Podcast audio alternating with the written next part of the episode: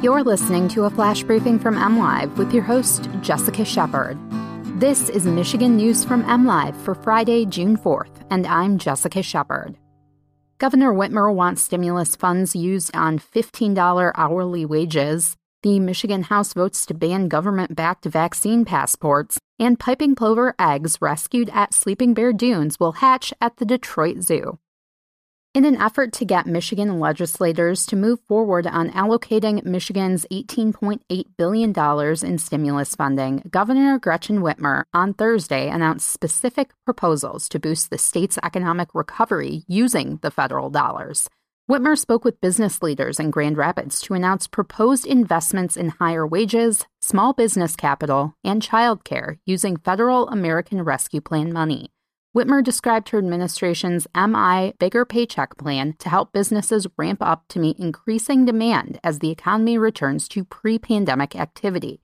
The plan includes a grant program offering small businesses funds for three months to help bring hourly wages to $15.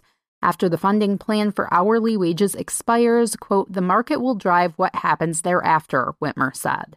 Another $300 million would be dedicated to three more small business grant programs. Restaurants and other place based businesses would be offered grants up to $20,000 for mortgage, rent, taxes, payroll, and other operating expenses.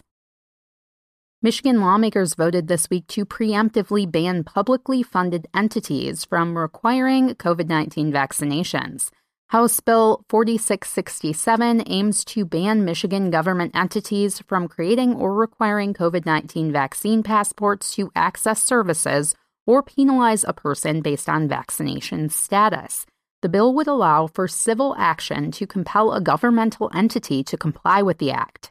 Under the legislation, a governmental entity would be defined as any entity primarily funded by tax dollars, including schools and universities. Some public universities, including the University of Michigan, have announced plans to require students to provide proof of vaccination or an approved exemption to live in on campus housing.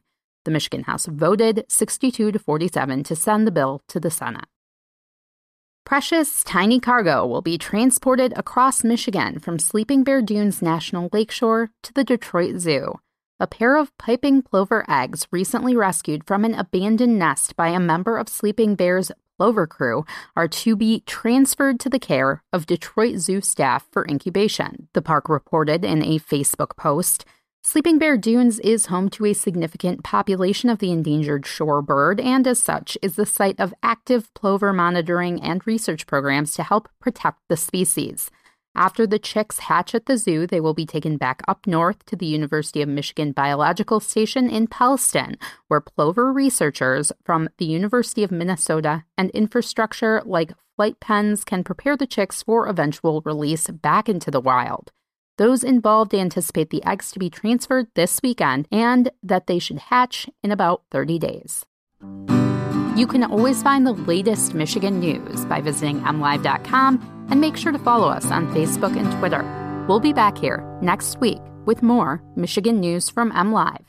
Thanks for listening and have a great weekend.